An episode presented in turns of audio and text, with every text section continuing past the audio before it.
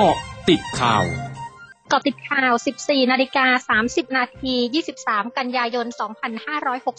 2564 นายศักสยามชิดชอบ รัฐมนตรีว่าการกระทรวงคมนาคมเป็นประธานเปิดกิจกรรม ปล่อยขบวนรถแท็กซี่ ติดฉากกั้นแบบ New Normal ภายใต้โครงการยกระดับความปลอดภัยและความมั่นใจในการใช้บริการรถยนต์ รับจ้าง บรรทุกคนโดยสารไม่เกิน 7 คน ซึ่งจัดเก็บอัตราค่าโดยสารปกติ หวังสร้างความเชื่อมั่นในการเดินทางด้วยรถแท็กซี่ให้แก่ประชาชนในสถานการณ์การแพร่ระบาดของเชื้อโควิด -19 ทั้งนี้ในระยะแรกจะนำร่องติดตั้งฉากกั้นในรถแท็กซี่ที่เข้าร่วมโครงการจำนวน 3,000 คัน เริ่มให้บริการเดือนตุลาคมนี้ นายแพทย์ยงยศธรรมวุฒิรองปลัดกระทรวงสาธารณาสุขเผยถึงการลงพื้นที่เชิงรุกของ CCR ทีม จากเขตสุขภาพที่ 11 ถึง 12 จำนวน 9 ทีม กระจายไปยังจุดที่มีการแพร่ระบาดของเชื้อโควิด -19 ในจังหวัดภูเก็ต ผลปฏิบัติการวันที่ 21 และ 22 กันยายน ตรวจเชื้อไปแล้ว 4,174 ราย พบผลบวก 212 ราย หรือคิดเป็นร้อยละ 5.07 ส่วนใหญ่เข้ารับการดูแลในระบบ home isolation และ community isolation โดยผู้ที่มีอาการได้จ่ายยาฟาวิพิราเวียร์ทันที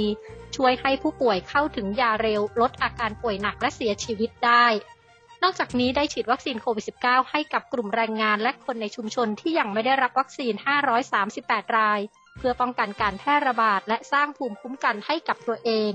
ยืนยันว่าไม่กระทบต่อภาพรวมการเปิดเมืองรับนักท่องเที่ยวจากโครงการภูเก็ตแซนด์บ็อกซ์สำนักงานสาธารณสุขจังหวัดนครศรีธรรมราช รายงานสถานการณ์ผู้ติดเชื้อโควิด -19 ในพื้นที่วันนี้พบเพิ่ม 388 ราย แยกเป็นการติดเชื้อในจังหวัด 238 ราย เรือนจำ 145 ราย ผู้ติดเชื้อจากต่างจังหวัดเข้ารับการรักษา 5 ราย รวมยอดผู้ติดเชื้อสะสม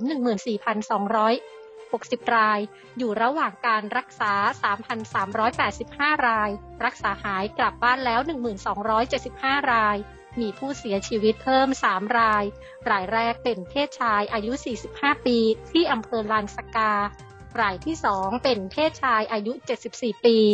ชาวอำเภอสิชน และรายที่ 3 เป็นเพศชายอายุ 89 ปี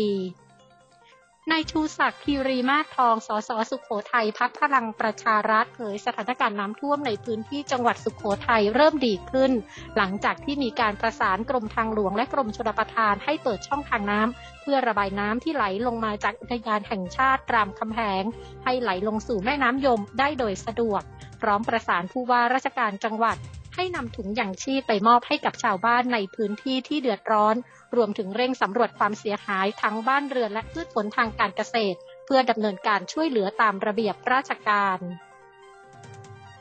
นายพงศักดิ์ธีรกิติวัฒนาหัวหน้าสำนักงานป้องกันและบรรเทาสาธารณภัย จังหวัดชัยภูมิเผย จากสถานการณ์ฝนตกหนักในพื้นที่ทำให้ระดับน้ำในแม่น้ำชีเพิ่มสูงขึ้น จนเอ่อเข้าท่วมขังในพื้นที่ลุ่มต่ำ 5 อำเภอ โดยเฉพาะบ้านเรือนประชาชนที่อยู่ริมฝั่งแม่น้ำชีได้รับผลกระทบน้ำท่วมสูงประมาณ 20-30 เซนติเมตร ทางปพและหน่วยงานที่เกี่ยวข้องอยู่ระหว่างการเร่งระบายน้ำ และสำรวจความเสียหาย ซึ่งส่วนใหญ่เป็นนาข้าว และพื้นที่ปลูกมันสำปะหลัง ระบุปริมาณน้ำขณะนี้ยังไม่เข้าท่วมพื้นที่เศรษฐกิจ เนื่องจากมีการวางแนวทางการกระจายน้ำไม่ให้เข้าตัวเมือง คาดหากหลังจากนี้ไม่มีฝนตกหนักก็จะช่วยให้สถานการณ์คลี่คลายภายใน 5-7 วันหนังสือพิมพ์ในสวิตเซอร์แลนด์เผยแพร่การให้สัมภาษณ์ของผู้บริหารโมเดอร์นาที่เชื่อว่าการระบาดของเชื้อไวรัสโควิด -19 จะสิ้นสุดลงภายใน 1 ปี จากการผลิตวัคซีนโควิด -19 ที่เพิ่มขึ้น เพื่อสร้างความมั่นใจในการจัดหาวัคซีนในทั่วโลก ซึ่งจะทำให้กลางปี 2565 มีวัคซีนอย่างเพียงพอ และทุกคนบนโลกสามารถเข้ารับการฉีดวัคซีนโควิด -19 ช่วงหน้าคืบหน้าข่าวอาเซียนค่ะ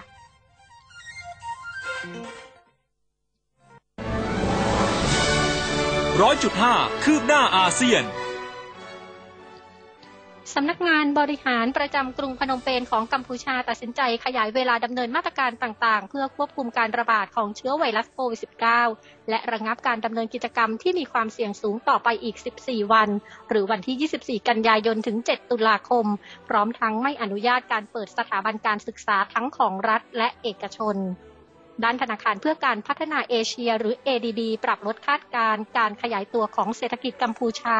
ในปี 2564 จากก่อนหน้านี้ที่ร้อยละ 4 มาอยู่ที่ร้อยละ 1.9 จากสถานการณ์ระบาดของเชื้อไวรัสโควิด -19 ที่ยืดเยื้อ แต่คาดการว่าเศรษฐกิจกัมพูชาจะกลับมาขยายตัวที่ร้อยละ 5.5 ในปี 2565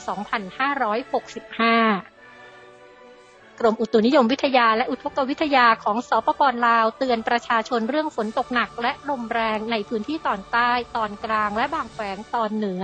รวมทั้งนครหลวงเวียงจันทร์ในสัปดาห์นี้ จากอิทธิพลของหย่อมความกดอากาศต่ำที่ทวีกำลังแรงขึ้นเป็นพายุโซนร้อนในทะเลจีนใต้ พร้อมทั้งเตือนให้ระวังน้ำท่วมและดินถล่มทั้งหมดคือเกาะติดข่าวในช่วงนี้ภัยดัญญางานสถินรายงานค่ะ